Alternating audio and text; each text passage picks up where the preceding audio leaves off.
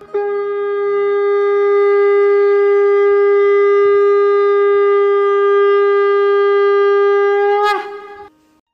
Express के morning सत्संग podcast में आपका स्वागत है।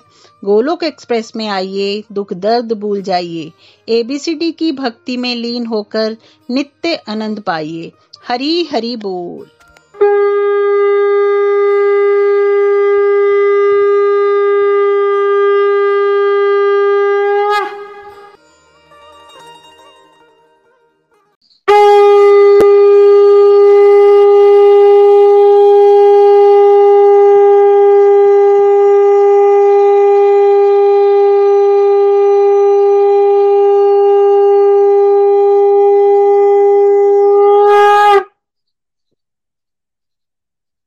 जय श्री कृष्ण चैतन्य प्रभु नित्यानंद श्री अद्वैत गदाधर शिवासादि गौर भक्त वृंद हरे कृष्ण हरे कृष्ण कृष्ण कृष्ण हरे हरे हरे राम हरे राम राम राम हरे हरे श्रीमद भगवद गीता की जय गौर निताय की जय श्री श्री राधा श्याम सुंदर की जय busy through the body free as a soul Hari Hari बोल हरि हरि बोल शरीर से रहिए व्यस्त आत्मा से रहिए मस्त हरि नाम जपते हुए transform the world by transforming yourself जय श्री कृष्णा जय श्री हरि न शस्त्र पर न शास्त्र पर न धन पर और ना ही किसी युक्ति पर हे प्रभु मेरा जीवन तो आश्रित है केवल और केवल आपकी कृपा शक्ति पर गोलोक एक्सप्रेस में आइए दुख दर्द भूल जाइए एबीसीडी की भक्ति में लीन होकर नित्य आनंद पाइए जय श्री कृष्णा जय सिया राम जय श्री हरि आप सभी का सुबह के सत्संग में स्वागत है। फ्रेंड्स जैसे कि आप जानते हैं आ, सरल भगवत गीता सार रूप इसका ये कोर्स चल रहा है। इस कोर्स के दौरान सबसे पहले हम फाउंडेशन कोर्स कर रहे हैं और फाउंडेशन कोर्स में हमने complete health is equal to complete happiness पे चर्चा की हुई है। हमने ये जाना है कि यदि हम कंप्लीटली हैप्पी रहना चाहते हैं तो हमें कम्प्लीटली हेल्दी रहना पड़ेगा और कम्प्लीटली हेल्दी रहने के लिए spiritual health mental health physical health family health और फाइनेंशियल हेल्थ इन सभी पे हमें काम करना है, जिसमें से सबसे इंपॉर्टेंट स्पिरिचुअल हेल्थ है और स्पिरिचुअल हेल्थ को दुरुस्त करने के लिए, तंदुरुस्त करने के लिए हमने एक मॉडल जिसको फोर एस मॉडल हम यहाँ कहते हैं, सत्संग, साधना, सेवा, सदाचार। इसके ऊपर चर्चा की थी। सत्संग में डिटेल पे चर्चा हो चुकी है। साधना का अंग जो है, अभी चल रहा है। साधना में हमने बात की थी कि चार मेन कंपोनेंट्स हैं। उन चार में से सबसे पहले नाम जाप सबसे इंपॉर्टेंट जिसके ऊपर डिटेल में चर्चा हो चुकी है। और उसके बाद भोग पे चर्चा चल रही है। और लास्ट सत्संग में हमने ये जाना था कि भोग क्या अर्थ होता है, इसका क्या महत्व है? और वहाँ से ये निकल कर आया था कि कोई भी वस्तु, कोई भी भोजन, पानी, जो भी हम ग्रहण करने जा रहे हैं, वो एक्चुअली हमें भगवान ने दिया है और सबसे पहले उसे हमें भगवान को अर्पित करना चाहिए, भगवान की दिव्य इंद्रियों को देना चाहिए, ना कि अपनी इंद्रियों को तुष्ट करने के लिए सब समान होना चाहिए। नो डाउट बना सब हमारे लिए यूज़ हमने करना है, लेकिन सबसे पहले हमें भगवान को अर्पित करना है। जब उनकी ब्लेसिंग्स उसमें आ जाएँगी तो वो प्रसाद बन जाएगा और प्रसाद रूप में फिर उसको हमें ग्रहण करना है। तभी भगवत गीता से भी हमने समझा था, हम पापों से छूट सकते हैं, हम पॉजिटिव रह सकते हैं, हम बेसिकली हमारी बॉडी पूरी की पूरी डिटॉक्स हो जाती है। जब प्रसाद रूपी ब्लेसिंग्स हमारे अंदर जा रही हैं तो हम पॉजिटिव रहेंगे, हमारे पारिवारिक रिश्ते बेटर हो जाएँगे, कोई बुरी आदतों में फंसे हुए हैं, वहाँ से बाहर निकल सकते हैं, केवल और केवल भूख लगाने से।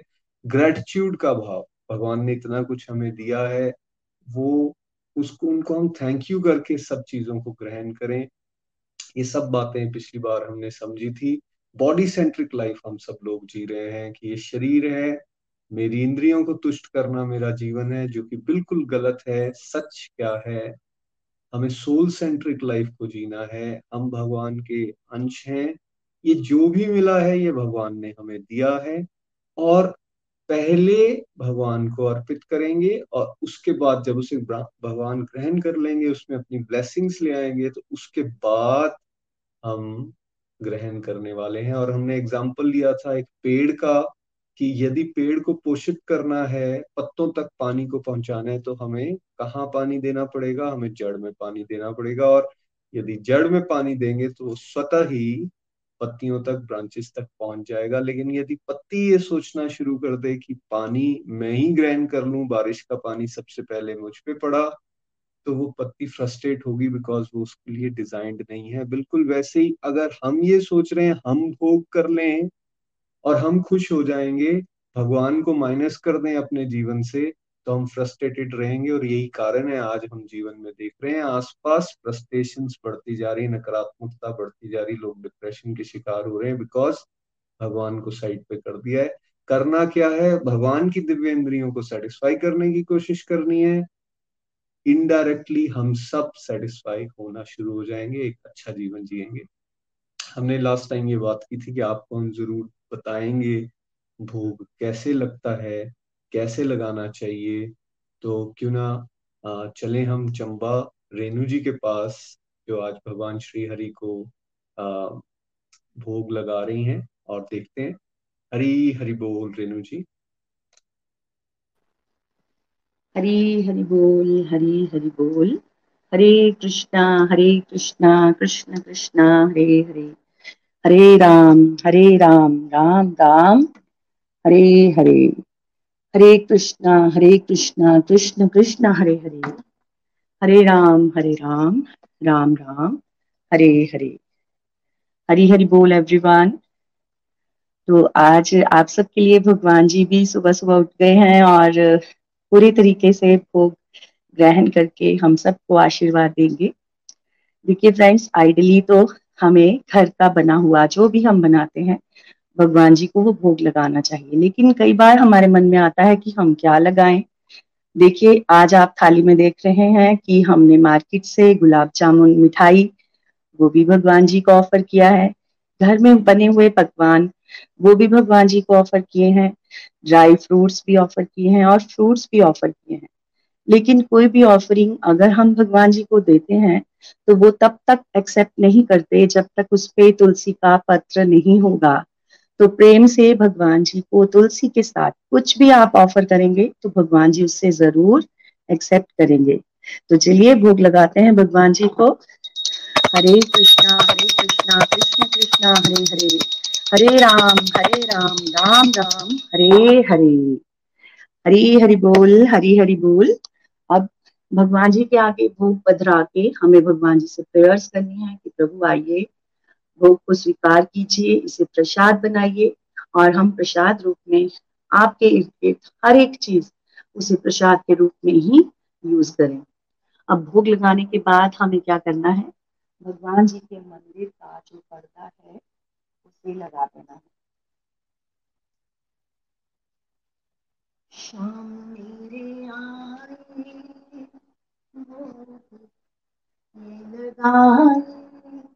राधा रानी को संग में मेरे आए। शाम मेरे आए, भोग लगाइए, मेरे भोजन को भोग बना दीजिए। हरे कृष्णा हरे कृष्णा, कृष्ण कृष्णा, हरे हरे हरे राम हरे राम राम राम, हरे हरे। जैसे हमें भी खाना खाते वक्त कुछ टाइम लगता है तो भगवान जी के सामने भी भोग जब लगाएँ। तो एकदम से थाली को नहीं उठाना, पर्दा लगाकर कुछ देर के लिए चैंटिंग कीजिए और वेट कीजिए। भगवान जी भी भोग ऑफ़र कर रहे हैं। कुछ देर वेट करने के बाद पर्दे को खोलिए और थाली को उठाइए और पूरी फैमिली में प्रसाद को वितरित कीजिए। चलिए चलते हैं नितिन जी की तरफ़। हरी हरि बोल हरी हरि बोल। हरी हरि बोल हरी हरि बोल। Thank you so much Renu ji. बहुत प्यार से आपने ठाकुर जी को भोग अर्पित किया है। और जैसा रेणु जी बता रहे थे कुछ समय हमें भगवान को देना है। आ, जैसे किसी के सामने भी आप थाली परोसते हैं तो वो ग्रहण करने में समय लेगा वैसे ही भगवान के सामने जब आप भोग लगाते हैं। तो उस समय कुछ समय हमें ठहरना है। तो जब तक भोग लग रहा है, तब तक हम आगे चर्चा करेंगे। देखिए रेणु जी ने कितने प्यार से हमें दिखाया। पूरी थाली सजाई है, पूरा का पूरा फ़ूड जैसे किसी आप घर में कोई मेहमान आ जाता है तो कितना बढ़िया बढ़िया आप व्यंजन बनाते हैं। उस तरह से भगवान जी को भी भोग लगना चाहिए। जो हम खुद स्वयं इतने सारे व्यंजन ग्रहण करते हैं, वो ही ठाकुर जी को भी भोग लगना चाहिए। और एक बड़ी इंपॉर्टेंट बात, आपको तुलसी जी को ग्रहण करना है। तुलसी जी को बिल्कुल साथ रखना चाहिए, उनके पत्तों को साथ में डालना चाहिए, क्योंकि भगवान को तुलसी जी बहुत प्रिय है और ग्रहण नहीं करते हैं वो। यदि तुलसी ना हो, ऐसा कहा जाता है स्क्रिप्चर्स में तो ज़रूर तुलसी को इस्तेमाल करें। बर्तन किस तरह का हो? बर्तन कोई भी हो सकता है आपकी कैसी कैपेसिटी है उसके हिसाब से, आपका कैसा भाव है उसके हिसाब से भगवान के बर्तन होने चाहिए। आप चांदी के बर्तन ले सकते हो, आप कांसा कांसा जो बोलते हैं उसको, उसके बर्तन ले सकते हो, आप मिट्टी का बर्तन ले सकते हो। आप जैसा जैसा आपका भाव है, उस तरह का आपका बर्तन होना चाहिए जो भगवान को लग रही है। थाली। इसके लिए इसको थोड़ा सा आप सेपरेट भी रखें। जैसे हमारे बर्तन होते हैं, बिल्कुल उस तरह उसके अंदर मिक्स ना करें। अब जब भोग लग गए तो वो थाली जब वापस जाएगी, उसको इमिडिएटली आप, जो सारा प्रसाद अब जो बन गया है, उसको अपने फ़ूड में मिक्स करने के बाद वो थाली को बिल्कुल साफ़ करके, कटोरी, चम्मच ग्लास जो भी है, उसको साफ़ करके आप अलग रखें। उसका स्थान थोड़ा अलग होना चाहिए। उनको हमें मिक्स नहीं कर देना है। आ, ये सारी प्रोसेस जो है इस प्रोसेस में एक चीज़ का हमें ध्यान रखना है कि ये बिल्कुल भाव से हो। बिकॉज़ भगवान ने चैप्टर नाइन में आ, बड़ा क्लियरली ये बात बताई है कि अगर कोई मैं रिक्वेस्ट करूँगा युविका जी अगर आप शेयर कर सकते हैं स्क्रीन पे। श्लोक नंबर ट्वेंटी सिक्स है। चैप्टर नंबर नाइन का, उसमें बड़ा क्लियरली भगवान ये कहते हैं, यदि कोई प्रेम से मुझे फल, फूल, जल या पत्र कुछ भी आप अर्पित करते हो तो उसे मैं ग्रहण करता हूँ। लेकिन कैसे करते हो, उसमें बड़ी इंपॉर्टेंट एक लाइन बोली गई है, यदि आप भाव से, प्रेम से अर्पित करते हो तो उसे मैं ग्रहण करता हूँ। तो इम्पोर्टेंट यहाँ क्या चीज़ है? ठीक है? अगर आप सक्षम हो, आप महँगी से महँगी चीज़ का इस्तेमाल जो है, भगवान के भोग के लिए कर सकते हो। लेकिन सबसे इंपॉर्टेंट बात है कि उसमें भाव होना चाहिए। और ये भाव कहाँ से स्टार्ट हो जाता है? इनफैक्ट अगर फ़ूड की बात करें तो आप बाज़ार में लेने गए हो ना सब्ज़ी, वहीं से शुरू हो जाना चाहिए, मैं अपने भगवान जी के लिए ये वाली सब्ज़ी खरीद रहा हूँ, ये फल खरीद रहा हूँ। वो जब आप खरीद कर लेकर आते हो, वो सारी की सारी आपकी जो एक्टिविटी है फ्रूट लेने की या सब्ज़ी लेने की, वो भी आपकी डिवोशन बन गई। आप उसे घर लेकर आए, उसको अच्छे से वॉश किया और वॉश करने के बाद जब उसको कुक करना शुरू किया तो हरे कृष्णा महामंत्र के साथ कुक कर रहे हो, इस भावना के साथ ये प्रभु के लिए मैं प्रसाद भोग बनाने वाली हूँ या बनाने वाला हूँ। इस भाव से आपने और थैंकफुल का भाव थैंकफुलनेस का भाव कि भगवान ने इतना कुछ हमें दिया है आज। जो उन्होंने हमें दिया है, उसमें से ही कुछ हम उन्हें अर्पित करने जा रहे हैं। इस भाव के साथ हमें बनाना है।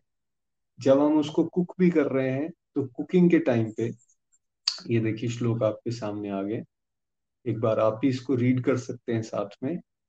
यदि कोई भक्त शुद्ध चेतना से प्रेम पूर्वक मुझे पत्र, पुष्प, फल तथा जल आदि अर्पण करता है तो मैं उसे स्वीकार करता हूँ।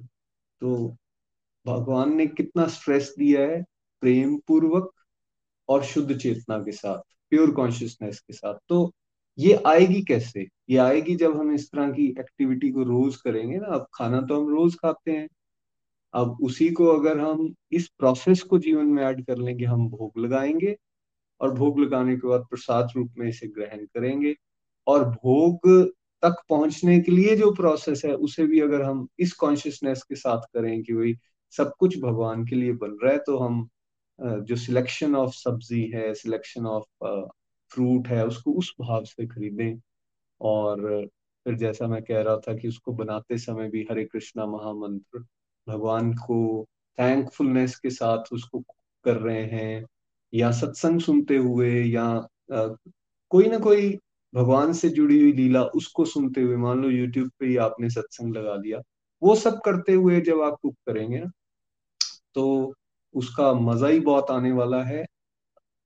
इसको इस एंगल से भी आप समझो अगर आप ये नहीं कर रहे हो और ध्यान में ये चल रही है उस समय किचन में बातें हाय मेरे को ये करना पड़ रहा है आ, मेरे सरकमस्टांसेस कितने खराब हैं उसने मुझे ऐसा कह दिया वैसा कह दिया जनरली जो हो जाता है किचन इज़ अ प्लेस जहाँ पर बहुत सारे लोग वो अपना वो नेगेटिव टाइम सोचते रहते हैं उल्टी सीधी बातें या, और नकारात्मक हो जाते हैं, लेकिन उनको ये पता नहीं चलता कि वो नकारात्मकता कहीं ना कहीं उस फ़ूड के अंदर ट्रेवल कर रही है और बाद में वही उनके बच्चों तक और घर तक जा रही है, बिना कुछ बोले हुए। कॉन्शियसनेस ट्रेवल करती है वाइब्रेशन ट्रेवल करती है। इससे बचना है, कैसे बच सकते हो? जैसा मैंने कहा भगवान का नाम लेते हुए कुक करो और फिर इस भाव से जैसे अब रेणु जी ने भोग लगाया हुआ है मुझे लगता है समय हो गया है तो क्यों ना पर्दा खोलें और प्रसाद जो मिलने वाला है हमें उस प्रसाद को हम भी आ, चलो एटलीस्ट मानसिक रूप से उसे ग्रहण तो करें। रेणु जी? हरे कृष्णा हरे कृष्णा कृष्ण कृष्णा हरे हरे। हरे राम हरे राम राम राम हरे हरे।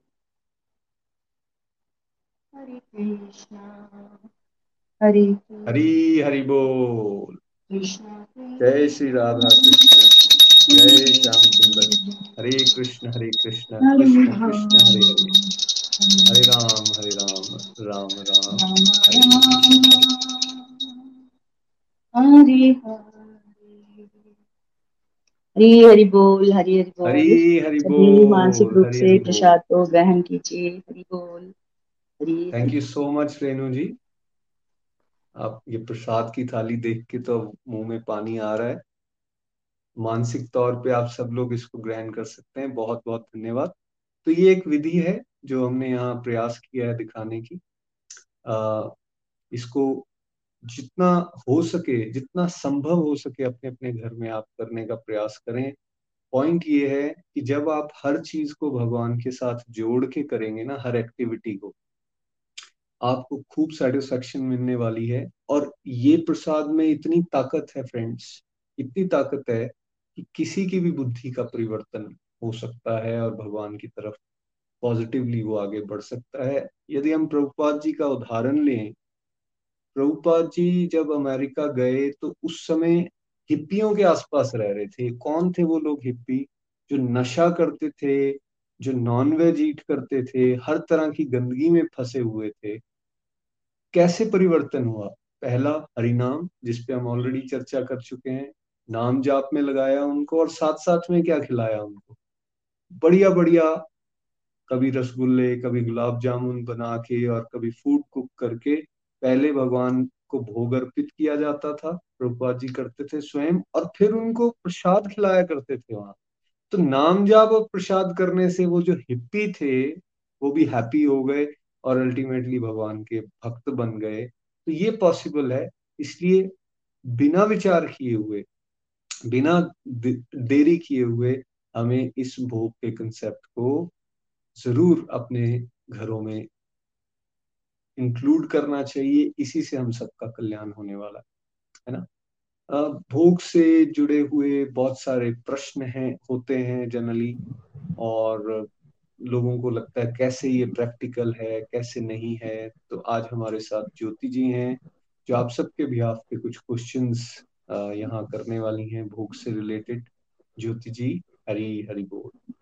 हरी हरी बोल जी, हरी हरी बोल। Thank you so much Nitin ji. बहुत ही पहले तो आपने वंडरफुल तरीके से हमें भोग का मीनिंग बताया। हम तो कई बार सीधा ही इसको बोल देते प्रसाद। मतलब भगवान के आगे लेके जाते थे और पहले ही कहते थे, हम प्रसाद अर्पण कर रहे हैं। तो पहले तो हमें ये समझाया आपने कि भोग और प्रसाद में क्या डिफरेंस है। लास्ट सत्संग में भी आपने भोग के बहुत सारे हमें बेनिफिट्स बताए थे। कि भोग लगाने से कितना मतलब जो प्रसाद बन जाता है तो प्रसाद का रियल मीनिंग क्या है? प्रभु के साक्षात दर्शन। तो ये सब हमने बहुत अच्छे से जाना और लेकिन आज पहले तो थैंक यू करना चाहूँगी। रेणु जी का जो उन्होंने भोग की विधि को बहुत अच्छे से डिस्क्राइब किया, हमें राधा कृष्ण जी के बहुत प्यारे दर्शन कराए और बहुत अच्छे से उन्होंने भोग लगाया और हमने भी उस प्रसाद का आनंद लिया। ऐसे मानसिक रूप से ऐसे लगा कि हमें वो प्रसाद मिल रहा है और हम वो खा रहे हैं।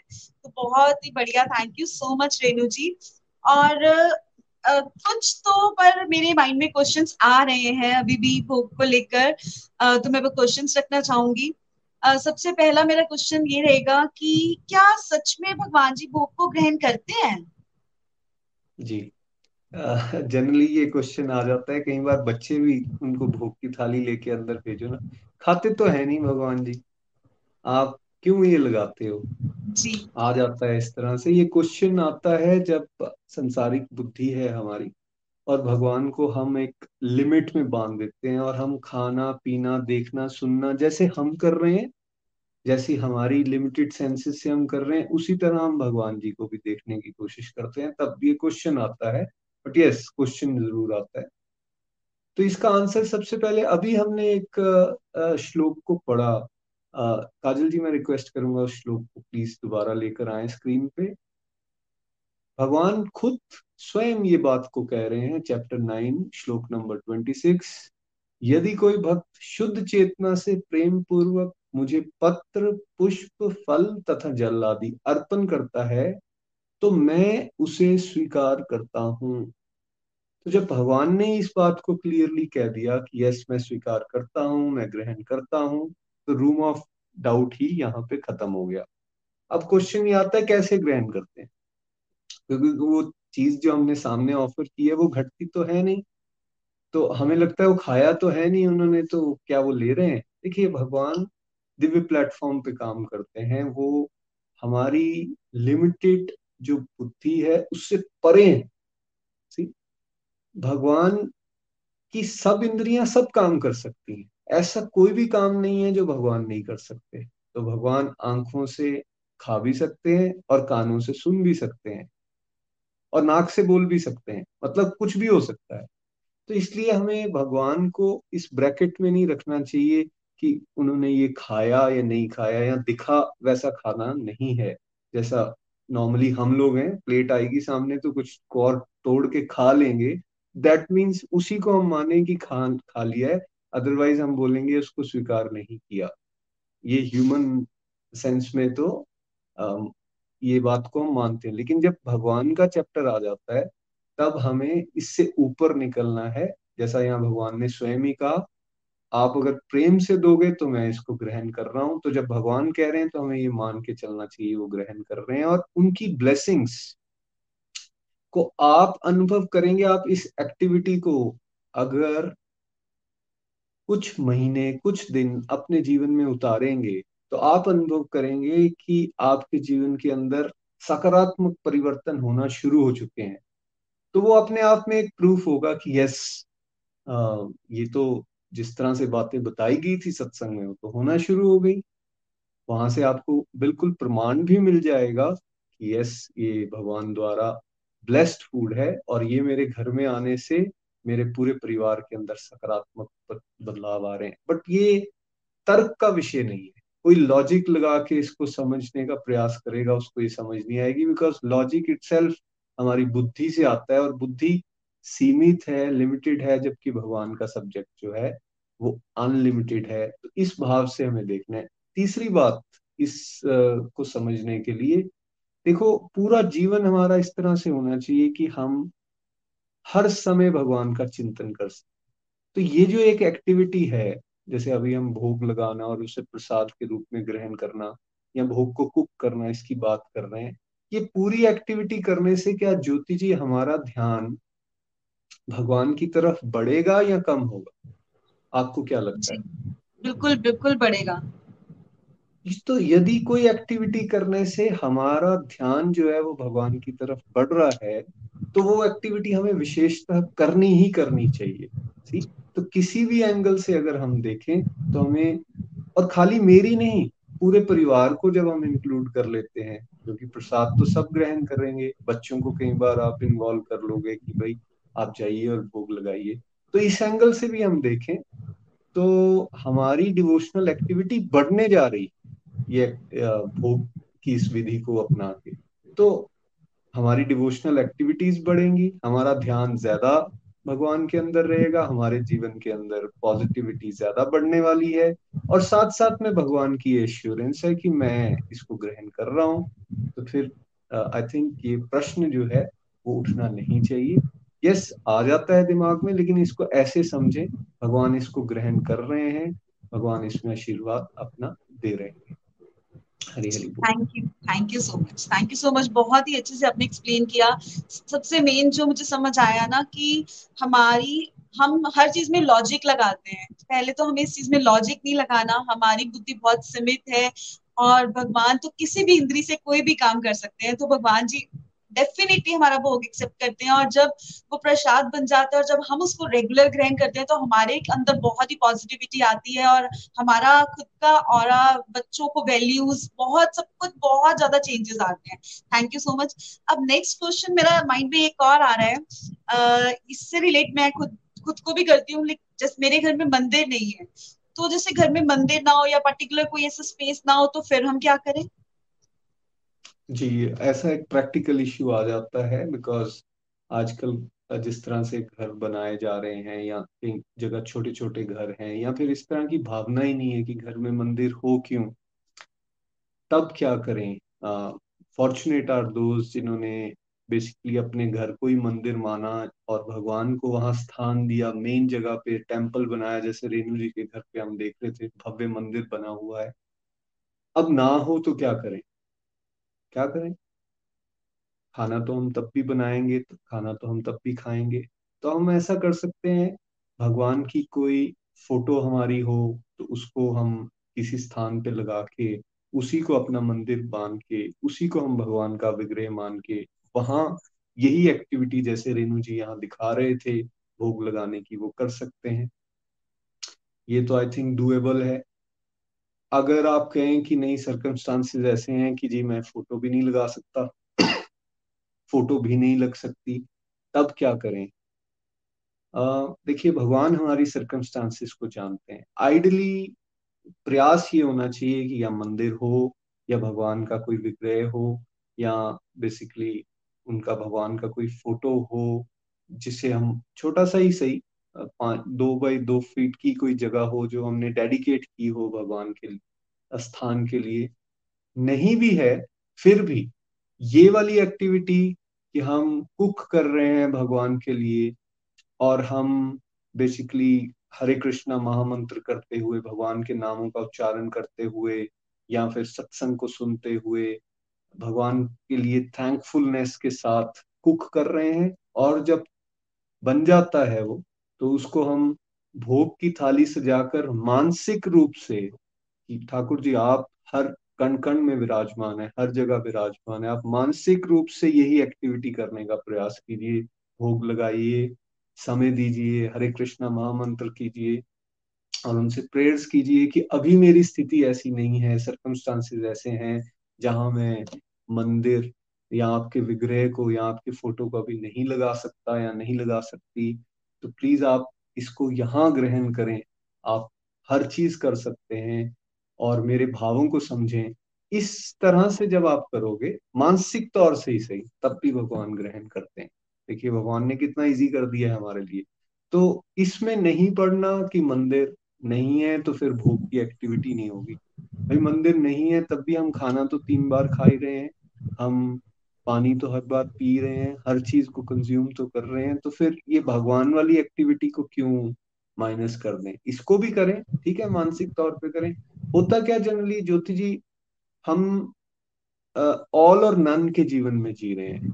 या तो हमें लगता है कि हम करेंगे तो हंड्रेड परसेंट करेंगे। आज रेणु जी का प्रोसेस हमने देख लिया, हमें लगेगा रवि हमारे पास तो ऐसी सब फैसिलिटी नहीं है। लेकिन जिस दिन हो जाएगी, उस दिन करेंगे। तो ऑल और नन क्या हो गया? हंड्रेड परसेंट या ज़ीरो या रेणु जी जैसा टेंपल हो जाएगा या बड़ा भव्य मंदिर बन जाएगा, तब तो भोग लगाएँगे। जब ये नहीं होगा तो नहीं करेंगे। ऐसे नहीं देखना है। अध्यात्म का जीवन ज़ीरो से लेकर हंड्रेड के बीच में भी बहुत कुछ है। तो आप जहाँ हो, कोई भी साधक, वो जहाँ भी है, उसको स्टार्ट करना है इस प्रोसेस को। अभी मंदिर है, नहीं है इट हार्डली मैटर्स बट आप मानसिक तौर से शुरू कीजिए, प्रार्थना कीजिए भगवान से, वो ब्लेस करेंगे, कल को आप मंदिर भी बना पाओगे और वहाँ भी इस तरह से आप भोग लगा पाओगे। बट रुकना नहीं चाहिए प्रोसेस क्योंकि हमें हर समय भगवान को ध्यान में लाने का प्रयास करना है। ये पॉइंट क्लियर है? जी जी thank you so much thank you so much ये मतलब मेरे को लग रहा है कि मेरे को अब तक लगता है कि शायद ना मैं भोग नहीं लगाती थी। बट आज जो आपने समझाया, उससे मुझे लग रहा है कि हाँ यार, मैं तो जब से गोलक एक्सप्रेस से जुड़ी हूँ, मैं तो भोग लगा रही हूँ। क्योंकि मैं मानसिक रूप से जैसे भी जो भी आपने विधि बताई, उसको तो मैं फॉलो कर रही हूँ। खाना बनाते हुए भी मैं भगवान का नाम जाप करती हूँ और उसके बाद जब मैं प्लेट में अपने लेती हूँ, तब भी मेरे मन में ये भाव आते हैं कि मानसिक रूप से परमात्मा प्लीज़ इसको एक्सेप्ट करना या मेरी अभी सिचुएशन ऐसी नहीं है। कि मैं प्रॉपर मेरे पास कि मैं ऐसे कर पाऊँ। तो मतलब मेरे को तो ऐसा लगा है कि मे, मेरे को बहुत अच्छे से समझ आया ये वाला पॉइंट और आई थिंक व्यूअर्स को भी बहुत अच्छे से क्लियर हुआ होगा कि कैसे हम हर सिचुएशन में हर टाइम रेगुलर हम परमात्मा को याद कर सकते हैं और हर टाइम किसी भी चीज़ का भोग लगा सकते हैं। सिर्फ़ खाने का नहीं हर चीज़ का हम भोग लगा सकते हैं। मानसिक रूप से जब भी हम कुछ खरीदते हैं चाहे हम मार्केट में हो उसको उसी समय अगर हमें यूज़ भी करना है तो भी हम उसी समय भी भगवान का चिंतन करते हुए उस चीज़ को अर्पण करते हुए भोग लगा सकते हैं। थैंक यू सो मच बहुत ही अच्छे से ये वाला पॉइंट भी क्लियर हुआ। नेक्स्ट uh, एक और पॉइंट मेरे माइंड में आ रहा है। uh, जैसे कई बार घर का माहौल फेवरेबल नहीं होता तो उस सिचुएशन में हमें क्या करना चाहिए? ये ऐसा होता है बहुत जगह। आप तो ये सब एक्टिविटीज़ करना चाहते हो लेकिन आपके घर में इस तरह का माहौल नहीं है। या अगर आप थोड़ा सा भी प्रयास करते हो तो आपको डांट लगा दी जाती है या बोल दिया जाता है कि ये क्या कर रहे हो। या फिर कई बार उस साधक में अभी उतनी करेज ही नहीं होती कि वो उस एक्टिविटी को कर सके। आ, क्योंकि उसे ये लग रहा होता है कि यार फैमिली में लोग क्या कहेंगे वो तो इस तरह से अभी उनका इस तरफ़ ध्यान नहीं है। बट उसका बड़ा सिंपल और सीधा सा आंसर है। ऐसी बहुत सारी एक्टिविटीज़ होती हैं संसारिक रूप में भी जो हम फैमिली से बिना पूछे करते हैं। फॉर एग्ज़ाम्पल आप टीवी सीरियल देखते हो कोई तो आप उसको कंसल्ट करके थोड़ी ना देखते हो। या आपने कोई किटी पार्टी में जाना होता है, वो भी बहुत ज़्यादा कंसल्टेशन के बाद नहीं होता। आप फ़ोन कॉल्स करते हो बहुत ज़्यादा। जिसमें हम इस तरह के टॉपिक्स पे बात कर रहे होते हैं, जो अनवांटेड होती हैं, कई बार तो हम गॉसिप कर रहे होते हैं, वो सारी चीज़ें हम फैमिली को कंसल्ट करके थोड़ी ना करते हैं। तो जब संसारिक चीज़ों की बात है, तब हम बिना फैमिली को कंसल्ट किए हुए तब तो कर पा रहे हैं। लेकिन जैसे ही भोग लगने की बात या भगवान से जुड़ी बात आती है तो कहीं ना कहीं हमारा मन हमें बोलता है, ज़्यादा डर जो है वो ऊपर आना शुरू हो जाता है और मन अपनी बातें बताना शुरू कर देता है। कहीं ना कहीं हमारी अपनी ही डिज़ायर वीक होती है, तब इस तरह के प्रश्न आ जाते हैं। डिज़ायर स्ट्रांग हो कि मुझे करना है तो आप प्रैक्टिकली देखें, रसोई में आता कौन है? रसोई में किसी तरह की इंटरफेरेंस थोड़ी ना होती है। तो आप फ़ूड कुक कर रहे हो, भगवान का नाम लेते हुए, उनको याद करते हुए, इसमें कोई रोक सकता है आपको? कोई भी नहीं रोक सकता। कौन रोक रहा है? हमारा मन रोक रहा है कि फेवरेबल सर्कमस्टांसिस नहीं है। वो सारे के सारे प्रोसेस में आपके ऊपर कोई चेक ही नहीं है। आप क्या कर रहे हो? आप किचन के अंदर किस तरह से फ़ूड को कुक कर रहे हो? Nobody is going to answer you कोई भी पूछता नहीं है आके। तो वो समय को यूटिलाइज कीजिए। और जैसा मैंने पहले भी कहा आप भगवान को उस मानसिक रूप से भोग लगाइए। अगर बड़े ज़्यादा एडवर्स है माहौल, तब भी भगवान तो ये सब कुछ देख रहे हैं ना, तब भी आप भगवान से यही रिक्वेस्ट कीजिए कि अभी मेरा माहौल ऐसा है प्लीज़ आप मुझे ब्लेसिंग्स दें ताकि ये फ़ूड मेरे परिवार में जब जाता है तो उनके उनके सोचने के तरीके में भी परिवर्तन आए। आप देखेंगे कि बहुत ही जल्द सकारात्मक चेंजेस जो है आपके जीवन में भी आने वाले हैं और आपके पूरे परिवार के जीवन में आने वाले हैं बिकॉज़ भगवान मानसिक रूप से भी ग्रहण करते हैं तो इस बैरियर से हमें ऊपर उठना है। बहुत सारी चीज़ें हम बिना फैमिली को कंसल्ट किए हुए करते हैं तो इसमें भी कोई कंसल्टेशन की ज़रूरत नहीं। आपको कोई डेक्लोरेशन देने की ज़रूरत नहीं है कि देखो जी, मैं भोग लगाने जा रही हूँ, आपको पसंद है या नहीं है। क्या पूछने की ज़रूरत है? ये आपकी पर्सनल एक्टिविटी है। आप कुछ अच्छा करने जा रहे हो, आप सारे परिवार के लिए बेहतर करने जा रहे हो आप भगवान से अपने संबंध को और ब्यूटीफुल बनाने जा रहे हो, इसमें तो घबराने की ज़रूरत ही नहीं। तो जैसे मर्ज़ी सर्कमस्टांस क्यों ना हो, ये एक्टिविटी तो आपको, आपकी बिल्कुल पर्सनल एक्टिविटी है, आप कर ही सकते हैं। करते हैं ना ज्योति जी, इस तरह की बहुत सारी चीज़ें हैं तो ये भी कर सकते हैं। जी थैंक यू सो मच बहुत ही मतलब वंडरफुल तरीके से आपने इस चीज़ को समझा दिया हमें कि कितनी चीज़ें तो हम संसारिक चीज़ें तो छुपा के कर लेते हैं।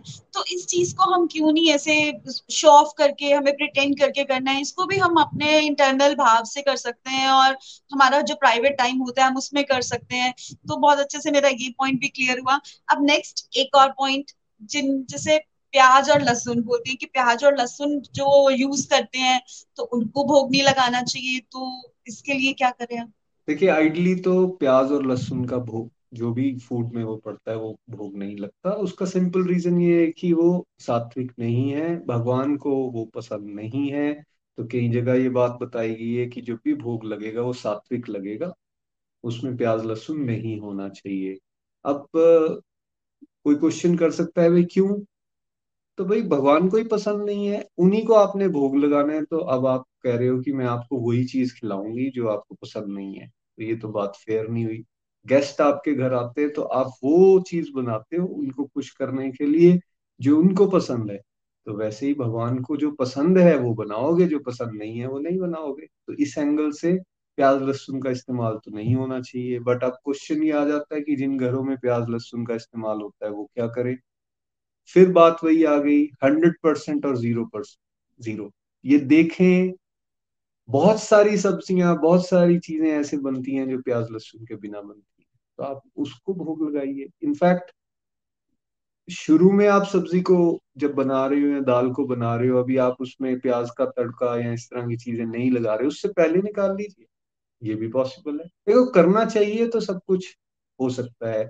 ड्राई फ्रूट्स हैं फ्रूट्स हैं मिल्क हैं, चपाती है राइस है। राइस के साथ आप घी दे सकते हो।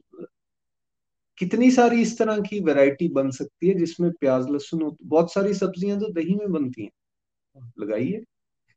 अब कुछ चीज़ें हैं जिसमें प्याज बनता है, उसके लिए भी प्याज लगता है। उसके लिए भी प्रार्थना कीजिए भगवान को कि भाई अभी ये चल रहा है प्रोसेस बट आने वाले समय में आप कृपा करें, हमारा सबके टेस्ट बड्स बर्ड्स जो हैं, उसमें से ये निकले प्याज और लहसुन जो हमारे दिमाग में बैठ गई चीज़, इसके बिना खाना ही नहीं बनता।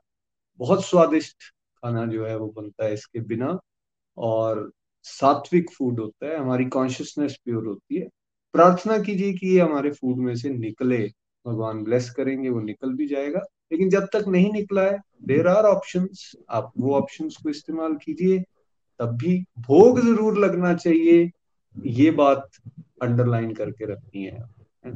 हरी जी बिल्कुल आ, मतलब ये भी मेरा बहुत बड़ा मिथ था क्योंकि मुझे यही लगता था कि जैसे हम लोग ना एक्चुअली में बहानेबाज खुद ही होते हैं। अब मुझे ये क्लियर हुआ कि बहुत सारी ऐसी तो चीज़ें हैं। बहुत सारी ऐसी चीज़ें जिनका हम भोग लगा सकते हैं। दूध में दही में ड्राई फ्रूट्स में और भी बहुत सारे स्वीट डिश में बहुत सारी अनलिमिटेड चीज़ें हैं अनलिमिटेड जिसमें प्याज लहसुन की रिक्वायरमेंट नहीं होती बट वो शायद हम भी बहाने पा जाए जो इन चीज़ों को सोच के और फिर उस एक्टिविटी से भागने की कोशिश करते हैं। अब एक और मेरे माइंड में क्वेश्चन आ रहा है कि वो तो आपने क्लियर कर दिया कि बर्तन हमें सेपरेट रखने चाहिए और इस तरह से। बट जैसे जिस बर्तनों में प्याज, लहसुन वाला खाना बनता है तो जब हम भगवान जी का खाना बना रहे हैं तो भी क्या हम वो वाले बर्तन यूज़ कर सकते हैं? या जो बनाने वाले बर्तन है, वो भी हमारे अलग होने चाहिए? ज्योति जी आइडली तो वो बर्तन नहीं होने चाहिए। आइडली अगेन मैं ये बात कर रहा हूँ कि अगर आप करें बात की हंड्रेड परसेंट सही क्या है तो बिल्कुल वो प्याज, लहसुन वाले बर्तन बिल्कुल नहीं होने चाहिए। अगर कोई अफोर्ड कर सकता है तो भगवान के लिए। बर्तन भी अलग हों अगर आपके प्याज लहसुन में यूज़ होता है खाने में। लेकिन अब आइडल वर्ड तो है नहीं ना। अभी हम हाईएस्ट स्टेज पे पहुँचे नहीं है।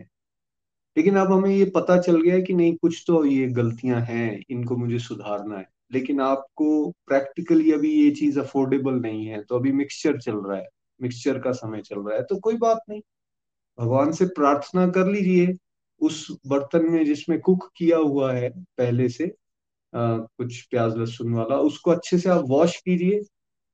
अगर प्रैक्टिकली आप दूसरा बर्तन नहीं अफोर्ड कर सकते तो आप उसको वॉश कीजिए अच्छे से। और वॉश करने के बाद प्रार्थना करने के बाद कि अभी मेरी जो स्थिति है वो ये है। आप सब कुछ जानते हो और मुझे आप ब्लेस कीजिए कि आने वाले समय में मेरे को ये ये वाली एक्टिविटी से ना गुजरना पड़े, लेकिन अभी ऐसा है बट मैं आपके लिए भोग लगाना चाहती हूँ तो मेरे को इसी में कुक करना है। प्लीज़ ट्राई टू अंडरस्टैंड तो भगवान, ये भी समझते हैं, आपकी सर्कमस्टांसिस को देखते हुए उसमें भी एक्सेप्ट करेंगे। बट जैसा मैंने कहा, देखो आइडली तो बिल्कुल साफ़ सुथरा और उसमें ना बना हो प्याज लहसुन वाला तो बेस्ट है। लेकिन अगर कहीं कोई फंसा हुआ है उस तरह की सिचुएशन है उसके पास अभी यूटेंसिल्स ही नहीं है उस तरह के या उसके सर्कमस्टांसेस अलाउ नहीं करते हैं उस तरह की चीज़ तो वो उसमें भी कर सकता है। हाँ साफ़ सफ़ाई का थोड़ा और ध्यान रखे तो कर सकते हैं। जी। Thank you so much actually में इस पॉइंट से भी मुझे समझ आया कि गलती हमारी ही होती है। uh, हम लोग सब ना uh, कोई गेस्ट आ जाए कोई वीआईपी आ जाए उसके लिए तो हम फटाफट से इम्पोर्टेड क्रॉकरी वगैरह निकालते हैं और सब कुछ कर लेते हैं। बट यहाँ पे भी हम ये सोचते हैं भगवान के लिए बर्तन अलग से ले ले सकते हैं। हर कोई आई थिंक अफोर्ड कर सकता है। तो इतना हमें आइडली कर लेना चाहिए आई थिंक सो और सब कर सकते हैं सब सब कर सकते हैं।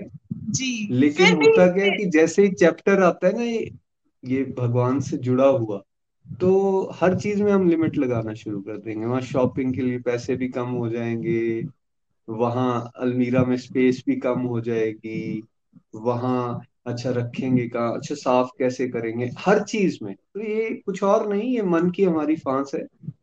जो सब कुछ हमें दे रहा है उसके लिए हमें कुछ अलग से एक्स्ट्रा खर्च भी करना पड़ता है। तो बिना सोचे करना चाहिए।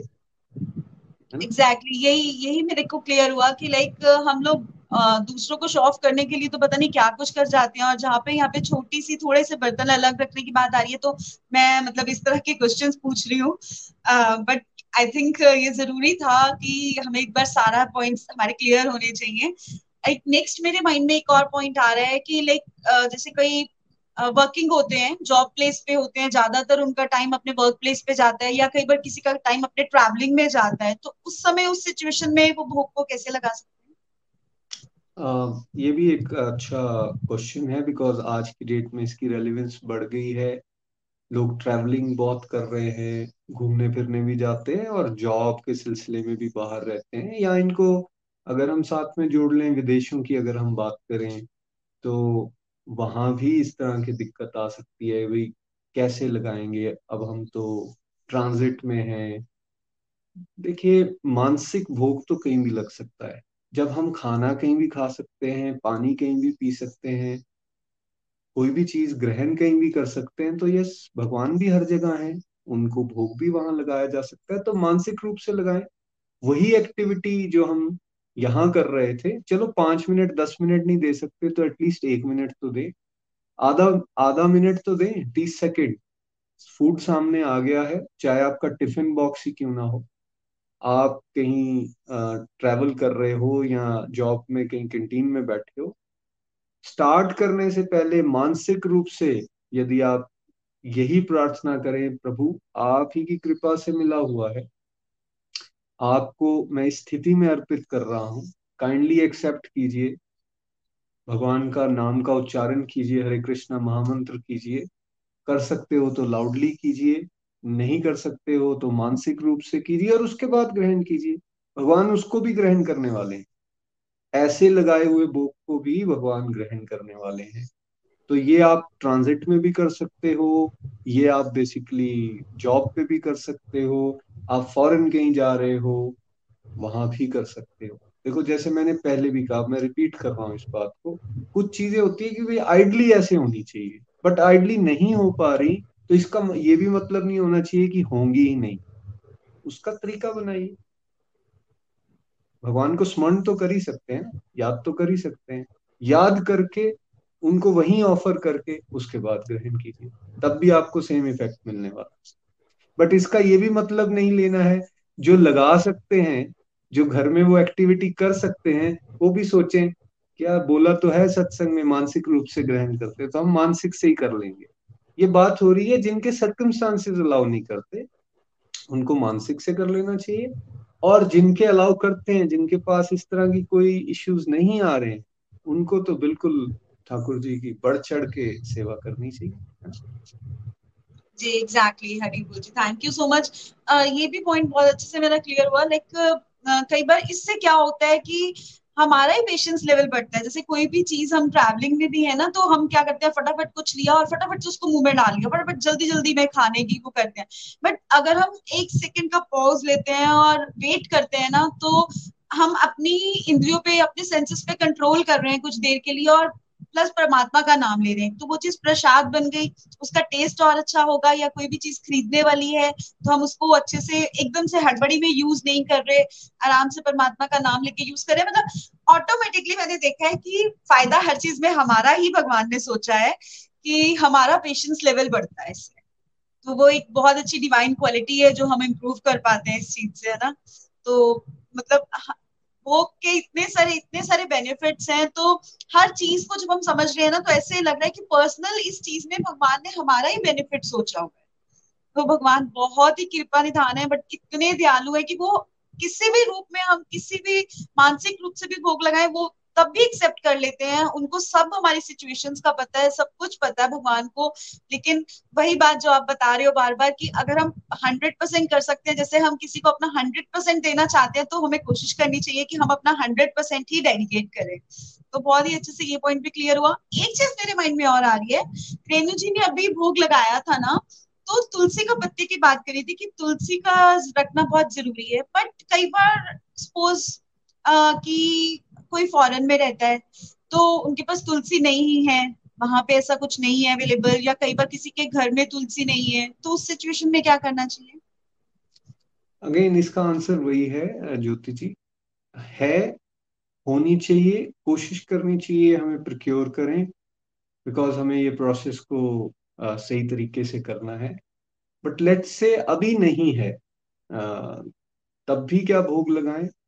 यस उसका आंसर ये है, भोग लगाएँ और कोशिश करें, कई बार आपने कंठी माला किसी ने पहनी होती है तो कंठी माला को टच कर दीजिए। कई बार कोई ड्राई तुलसी घर में रहती है तो ड्राई तुलसी को यूज़ कर लीजिए। कोई, कई बार टूटी माला होती है, उतना पोर्शन वो थोड़ा सा टच कर दिया।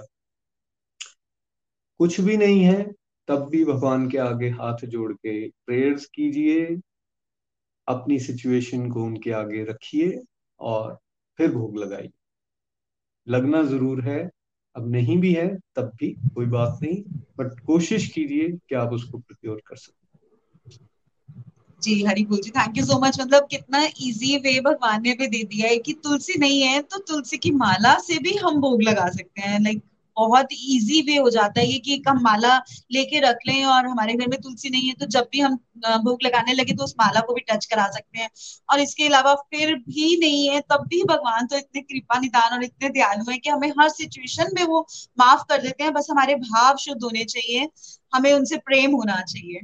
और नेक्स्ट मेरे मन में एक क्वेश्चन और आ रहा है। जैसे सपोज़ घर में प्रॉपर मंदिर भी बना हुआ है और हम सारी प्रॉपर विधि से भी भोग लगाते हैं, सब कुछ अच्छे से करते हैं। बट वो वाला भोग जो होता है प्रॉपर विधि से लगाना और सब कुछ करना तो क्या वो मैंसुरेशन के टाइम पे लगाना चाहिए? देखिए, ये अगेन कैसी सर्कमस्टांसेस आपके हैं उसके हिसाब से? लेट से आप एक जॉइंट फैमिली में रहते हो, आपके पास एक ऑल्टरनेटिव है उस समय पर तो ज़रूर हमें अवॉइड करना चाहिए। और उस ऑल्टरनेटिव को या आपके मदर इन लॉ हैं, आपकी डॉटर हैं, आपके हस्बैंड हैं, उनके माध्यम से हमें भोग लगा लेना चाहिए, हमें अवॉइड करना चाहिए।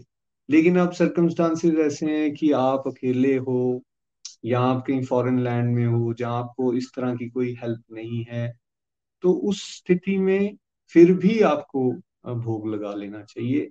देखो, एक बात, सारे के सारे प्रश्नों का एक उत्तर है। एक बात को हमें जो याद रखना है रादर ये दो हैं भगवान को कभी भूलना नहीं और भगवान को हमेशा याद रखना है। अब उसमें स्थिति जैसी मर्ज़ी हो। अब आप इमेजिन कीजिए कोई व्यक्ति जो है वो हॉस्पिटल में बीमार है और वो बेड पे लेटा हुआ है। अब उसके घर में कोई और सपोर्ट भी नहीं है। अब उसको आ, खाना खाना है। तो क्या उसे भोग लगाना चाहिए या नहीं लगाना चाहिए?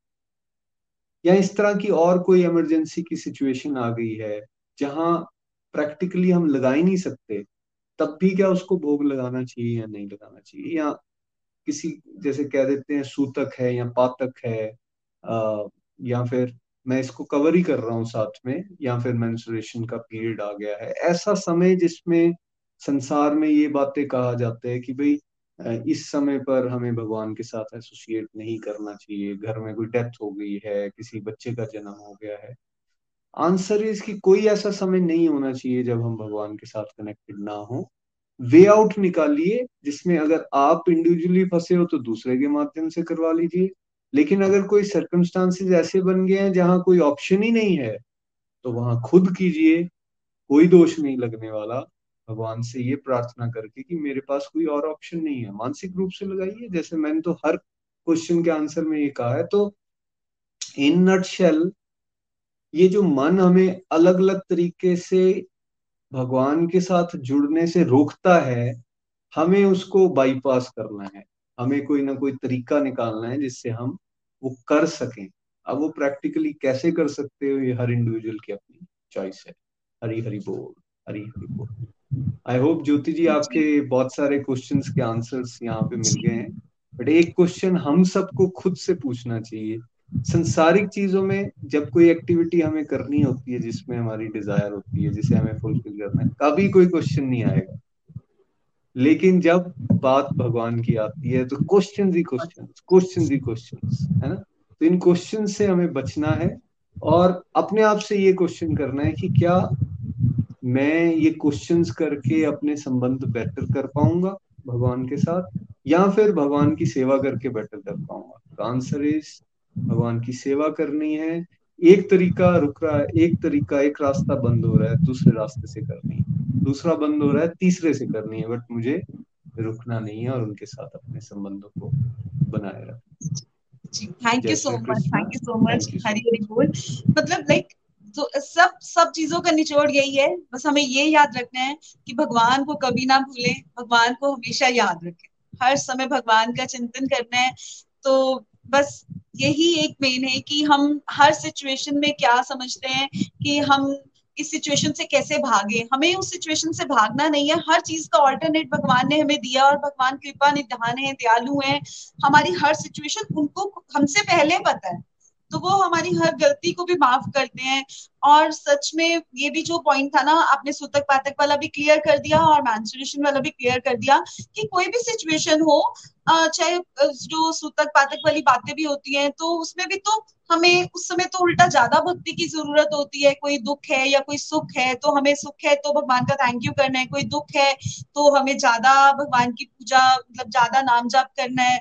और मैंसुरेशन के टाइम पे भी हम कौन सा खाना छोड़ते हैं? तो फिर भगवान को क्यों ना ऑफ़र करें? तो ये चीज़ सब मेरी ऑलमोस्ट मेरे सारे पॉइंट आपने कवर अप कर दिए हैं। बहुत अच्छे से मेरे सारे पॉइंट क्लियर हुए thank you so much Hari Hari बोल जी हरी हरी हरी बोल। देखिए ये सब चीज़ों से जब हम निकलेंगे ना तभी तो गोलोक एक्सप्रेस का प्रयास क्या है? घर घर मंदिर हर मन मंदिर।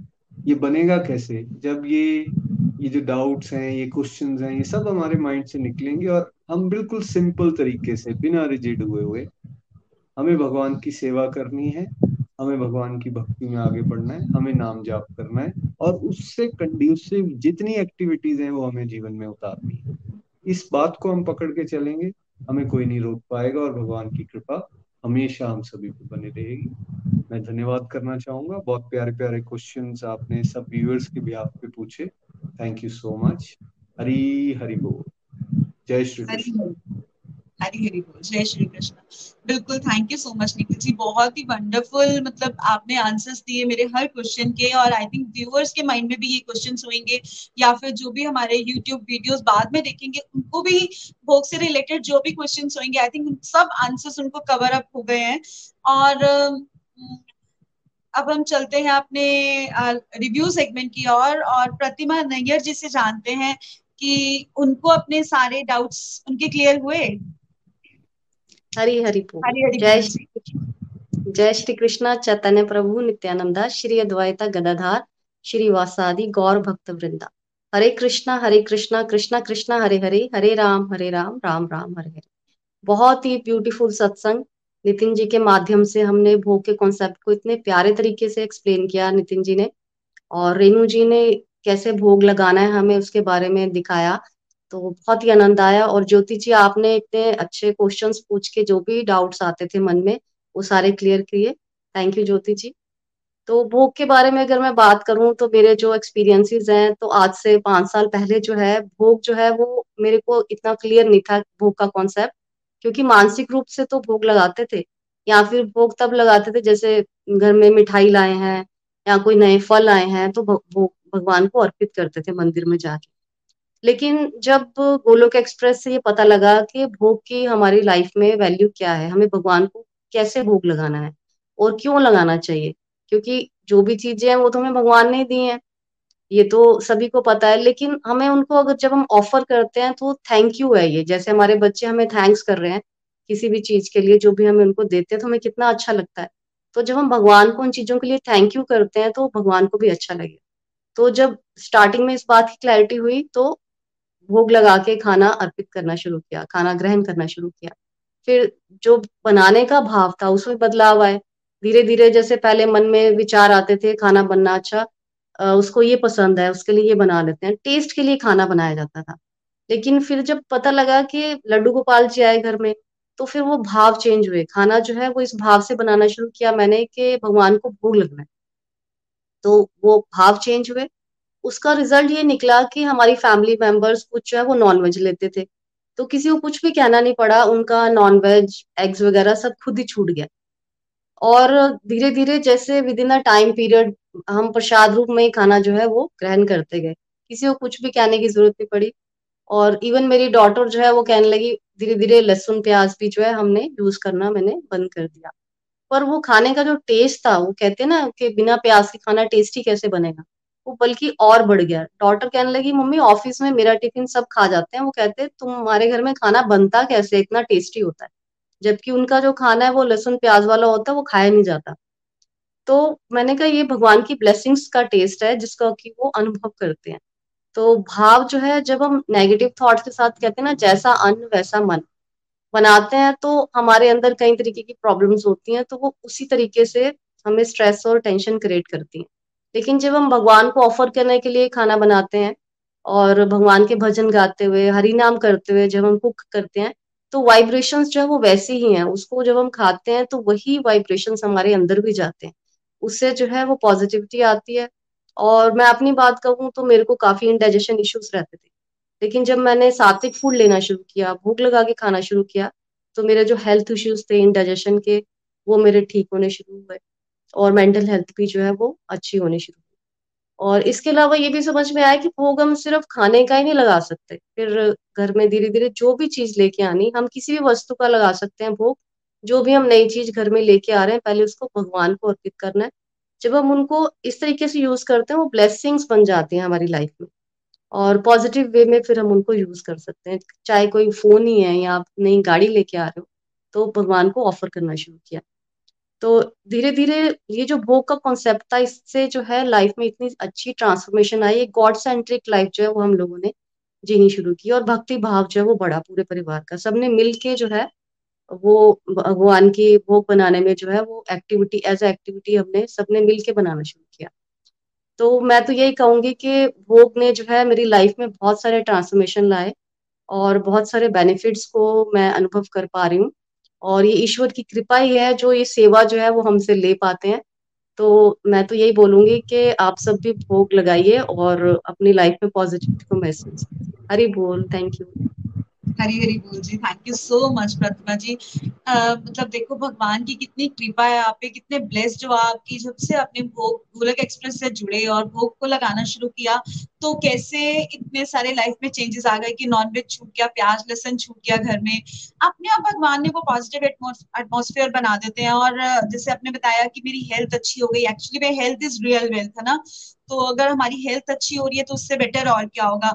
और भोग के इतने सारे बेनिफिट्स हैं, हमारा पेशेंस लेवल बढ़ता है, हमें फॉरगिवनेस आती है, हमारे में पोलाइटनेस आती है तो इतने सारे बेनिफिट्स हैं तो हमें तो डेफिनेटली भोग लगाना ही चाहिए। और जैसे आपने बताया कि हमें हर चीज़ का भोग लगाना चाहिए एक्चुअली मुझे तो ये लगता है कि हमें हर कर्म का भोग लगाना चाहिए हम कुछ कुछ का, काम भी करते हैं ना कोई भी एक्टिविटी करते हैं तो उसका भी भोग लगाना चाहिए। इवन कि हम सोने लगते हैं ना तो उस समय भी हमें भोग लगाना चाहिए। सोते वक्त भी हमें परमात्मा से प्रे करके सोना चाहिए कि परमात्मा आज हमसे कोई गलती हो गई है तो उसके लिए हमें माफ़ करना।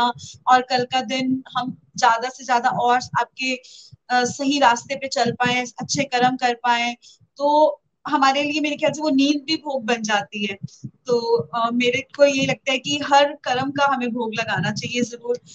नेक्स्ट हम जानते हैं अपने सीनियर गोलोकियन बबीता जी से uh, कि उनके भी सारे डाउट्स भोग को लेके क्लियर हुए और आई थिंक वो तो पाँच साल से जुड़े हुए हैं तो उनका तो बहुत अच्छा एक्सपीरियंस हो गया होगा अब तक। हरी हरी बोल। Thank you so much Nitin ji इतना प्यारा सत्संग भोग से रिलेटेड जो है करवाने के लिए। आ, पहले तो रेणु जी का भी बहुत बहुत आभार। उन्होंने बहुत बढ़िया तरीके से आज जो है भोग ऑफ़र करके मतलब हमें बताया है कि कैसे जो है हमें भगवान को भोग लगाना चाहिए। और उसके बाद ज्योति जी ने बड़े प्यारे क्वेश्चंस जो कि हम बहुत सारे डिवोटीज के मन में जो है आ जाते क्योंकि मन हमारा शत्रु है और जो है ये डाउट का राक्षस जो है, वो हमें ज़रूर तंग करता है और जो है हमारे मन में इस तरह के क्वेश्चन जो है उठते हैं और उसको जो है नितिन जी ने बड़े प्यारे तरीके से जो है क्लियर कर दिया और बहुत प्यारी जो है क्लैरिफिकेशन बनी है। देखिए जब हम लोग भी गोलोक एक्सप्रेस के साथ जुड़े, जैसे कि मुझे भी छह साल होने जा रहे हैं तो तब जो है हम लोगों का यही होता था भोग कैसे लगता था? आ, कभी जो है जैसे नई चीज़ लाए तब लगा दिया। जहाँ ओकेजन हुआ कोई तब लगा दिया। कोई मतलब त्योहार होता था फिर लगाते थे। अगर कहें कि रोज भोग लगाने की ऐसी जो है हमारे घर में भी आ, मतलब प्रथा नहीं थी। लेकिन जो है जैसे गोलोक एक्सप्रेस के साथ जुड़ी भगवत गीता का थर्ड चैप्टर पढ़ा तो क्लैरिटी हुई कि हमें तो भोग लगाना है हर चीज़ का। यानी कि भगवान को हर चीज़ अर्पण करनी है, क्योंकि हर चीज़ भगवान की है। अगर जो है हम भगवान को ऑफ़र करके जो है हर चीज़ ग्रहण करेंगे तो वो प्रसाद बन जाएगी और जो है एक तरफ़ से हम जो है भगवान का शुक्रिया कर रहे हैं। तो ये चीज़ जब क्लियर हुई ना तो फिर मन में वही डाउट आ गया कि हम लोग तो प्याज लहसुन खाते हैं तो फिर कैसे लगाएँ? लेकिन जो है थैंक यू गोलोक एक्सप्रेस का कि उन्होंने ये भी क्लैरिटी दी और जो है, हम लोगों ने पहले पहले जो है जैसे कि दूध, मलाई, दही के साथ जो है, चपाती का भोग लगाना शुरू कर दिया। और जो है भगवान के लिए फिर धीरे धीरे जो है भाव पैदा होने शुरू हुए। तो जैसे कि अलग से कोई पूड़ा बना दिया भगवान के लिए, जिसमें जो है प्याज नहीं पड़ता, सब्ज़ी उस तरह से बनानी शुरू कर दी, दाल बनाई है, तड़का लगाना है तो पहले जो है दाल निकाल ली। या जो है अगर राजमा बनाने हैं तो बिना प्याज के, दही डाल के जो है राजमा बनाने शुरू कर दिए। इस तरह से जो है आ, मतलब लगता था कि हम लोग खाते हैं तो उससे पहले जो है अगर भगवान को ऑफ़र नहीं करेंगे तो हमारा खाने का कोई फ़ायदा नहीं है। फिर हर समय जो है जब खाना बनाते हुए ये मन में भाव आने लगे कि मैं जो है भगवान के लिए खाना बना रही हूँ। फिर भगवान को याद करते हुए जो है खाना बनाना शुरू कर दिया। जैसे कि नितिन जी ने बनाया कि दो ही चीज़ें हैं कि भगवान को हमेशा याद रखो भगवान को कभी मत भूलो। ये चीज़ जो है इससे जो है हमारे भाव भी चेंज हुए हैं और भगवान के प्रति जो है प्रेम भी जो है अंदर हर समय जागृत रहता है।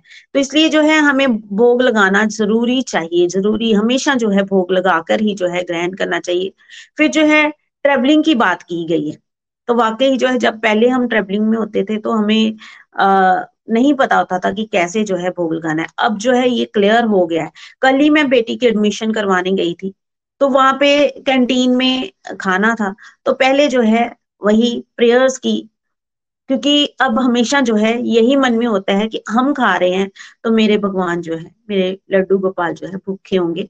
तो मन में ये भाव आ जाता है और जो है, भगवान को याद करते हैं और उसके बाद ही जो है, खाना खाते हैं।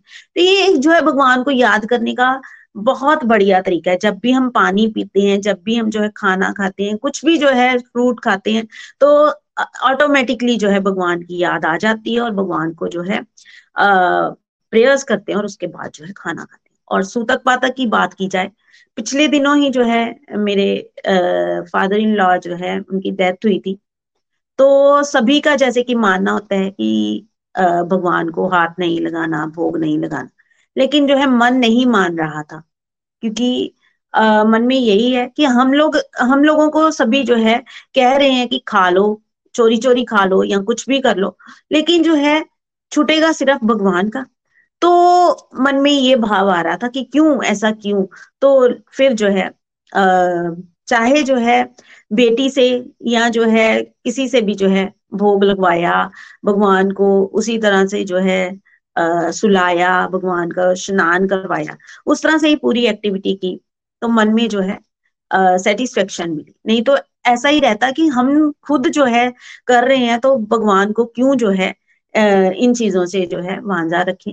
तो ये चीज़ें जो है आ, कर पाई ये सिर्फ़ और सिर्फ़ गोलोक एक्सप्रेस की वजह से और इससे जो है बहुत ज़्यादा जो है पॉजिटिविटी भी आ रही है और फैमिली भी जो है आ, इस पॉजिटिविटी को फील कर पा रही है। और मेरे मन में ये जो बहम भरम पड़े हुए थे कि जो है ऐसे सूतक पातम में जो है हाथ नहीं लगाना। तो मैं अगर बेटी घर पे नहीं होती थी तो मैं खुद भी जो है ये कर पाई क्योंकि मेरे मन में चैन नहीं आ रहा था। तो ये सब जो है गोलोक एक्सप्रेस की जो है आ, मतलब भगवत गीता से जो हमें लर्निंग्स दे रहे हैं भगवत गीता जो हमें आ, मतलब बहुत प्यारे तरीके से सरल भाव से जो समझा रहे हैं तभी जो है ये पॉसिबल हो पाया है। तो मैं आप सभी से भी यही रिक्वेस्ट करूँगी कि आप ज़रूर जो है भोग ऑफ़र करके आ, खाना ग्रहण कीजिए। इससे जो है घर में पॉजिटिविटी भी आती है और अपने मन में भी जो है संतुष्टि रहती है और एक तरह से भगवान का थैंक यू भी होता है और भगवान को जो है हर हर समय हम याद भी कर पाते हैं। Thank you so much Golok express thank you so much Nikhil ji Nitin ji इतना प्यारा सत्संग जो है हमारे लिए रखने के लिए। हरी हरी बोल हरी हरी हरी हरी बोल। Thank you so much Babita ji. बिल्कुल सही। गोलक एक्सप्रेस से जुड़ने के बाद हमारे सारे डाउट्स दूर हो गए हैं। कितने नहीं तो हम लोग ना इन चीज़ों में, वहम में डाउट्स में फंसे रहते हैं कि ये ऐसे करें या ना करें। बट ये इस तरह के सत्संग, मुझे तो नहीं लगता कहीं भी ऑर्गेनाइज होते होंगे कि जिसमें इतने सारे हमारे डाउट्स भी क्लियर होते हैं, हर चीज़ का हमें एक आंसर मिल जाता है। तो thank you so much Nitin ji. Thank you so much Nikhil ji Golok express आपने बनाया हमारे लिए और इतना बढ़िया ये प्लेटफॉर्म है जिसमें आई थिंक मतलब हमारे हर क्वेश्चन का आंसर मिल जाता है और हमारे सारे डाउट क्लियर हो जाते हैं।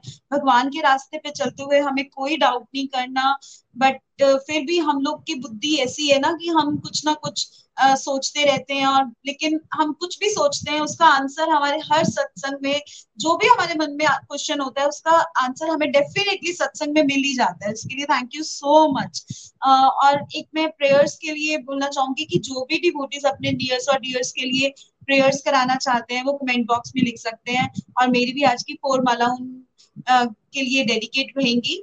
और सब गोलोकियन से भी मेरी रिक्वेस्ट है व्यूअर से मेरी रिक्वेस्ट है कि सब अपनी अपनी कुछ माला डेडिकेट करें सबकी कंप्लीट हेल्थ एंड हैप्पीनेस के लिए। Thank you so much Hari Hari बोल। अब चलते हैं हम रेणु जी के पास और एक सुनते सुनते एक प्यारा सा भजन। हरी हरी बोल Renu ji. Thank you so much आपने भोग की विधि को बहुत अच्छे से समझाया। हरे हरि बोल हरे कृष्णा हरे कृष्णा कृष्ण कृष्ण हरे हरे। हरे राम हरे राम राम राम हरे हरे।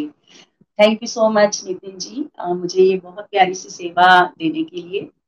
तो पहले तो फ्रेंड्स मैं ये कहना चाहूँगी कि जो आज क्वेश्चन चल रहे थे ना तो मैं देख रही थी कि मेरी 2016 से गोलोक एक्सप्रेस के साथ जर्नी चल रही है। तो इसी जर्नी में मैं एक एक क्वेश्चन को जी पाई हूँ भगवान जी की दया से और भगवान जी के सिर्फ़ और सिर्फ़ प्रसाद के कारण ये भोग लगाने के कारण। हर एक स्टेप को भगवान जी ने कैसे कैसे क्लियर कर दिया ये मैं आपको बता नहीं सकती हूँ, शायद मेरे पास शब्द कम पड़ जाए। भगवान जी की असीम कृपा तीन चीज़ों से होती है। आजकल जैसे साधना के मेन मेन हम अंगों पर बात कर रहे हैं। नाम जाप कीजिए, भोग लगाइए और साथ ही साथ प्रार्थना कीजिए। कुछ भी हो सकता है। और उससे भी ऊपर, जो भगवत गीता की मेरी फ़र्स्ट टाइम लर्निंग बनी थी, सब धर्मों का भेद भुला के एक मेरे शरणागत हो जा। मैं हर पाप से मुक्ति दूँगा। शोक न कर मेरी, भक्ति में खो जा। मेरी ये जो जर्नी है, इसी श्लोक पर चल रही है भगवान की दया से। गलतियाँ हमसे बहुत होती हैं, बहुत पाप करते हैं। लेकिन प्रभु के शरणागत रह के अगर कुछ भी करेंगे तो भगवान जी हमें मुक्त करवाएँगे। किससे? मरने के बाद वाली मुक्ति नहीं, इसी जन्म में हमारे अवगुणों से मुक्ति। तो thank you once again Nikhil ji, Nitin ji, इतना प्यारा प्लेटफॉर्म देने के लिए और इतनी वंडरफुल गाइडेंस के लिए। चलिए फ्रेंड्स क्विकली भजन की तरफ़ चलते हैं और ये भजन प्रेयर्स भी हैं, जो कि मेरी लाइफ में मैं हमेशा इसको गुनगुनाती हूँ प्रेयर्स के माध्यम से। हरी हरि बोल, हरी हरि बोल। अगर नाथ देखोगे। अब गुण हमारे अगर नाथ देखोगे। अब गुण हमारे तो हम कैसे भव से लगेंगे किनारे? अगर नाथ देखोगे। अब गुण हमारे अगर नाथ देखोगे। पतितों को पावन है करते कृपा निधि। पतितों को पावन करते कृपा निधि पतितों को पावन। करते कृपा निधि किए पाप है इस सुयश के सहारे। अगर नाथ देखोगे अब गुण हमारे।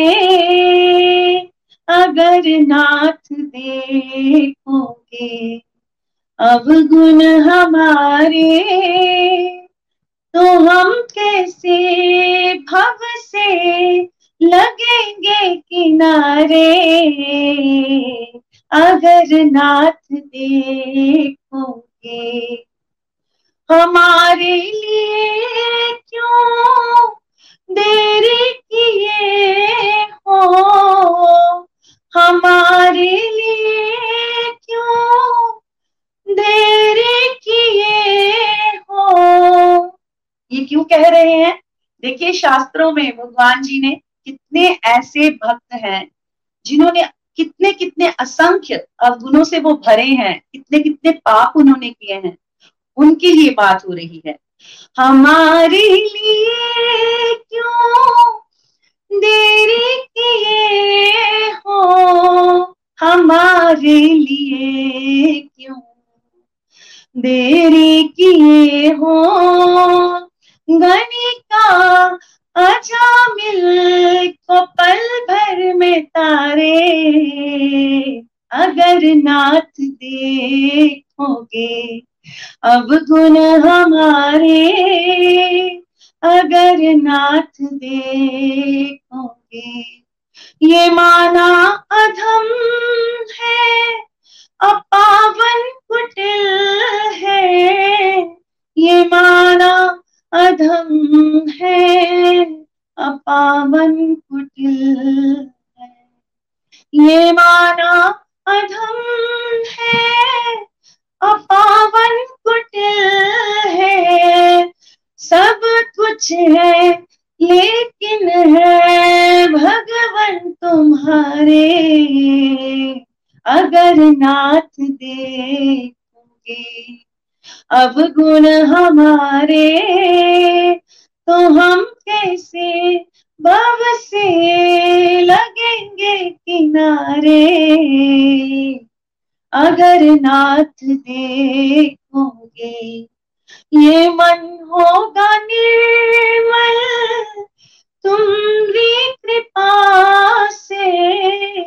ये मन होगा निर्मल, तुम तुम्हारी कृपा से।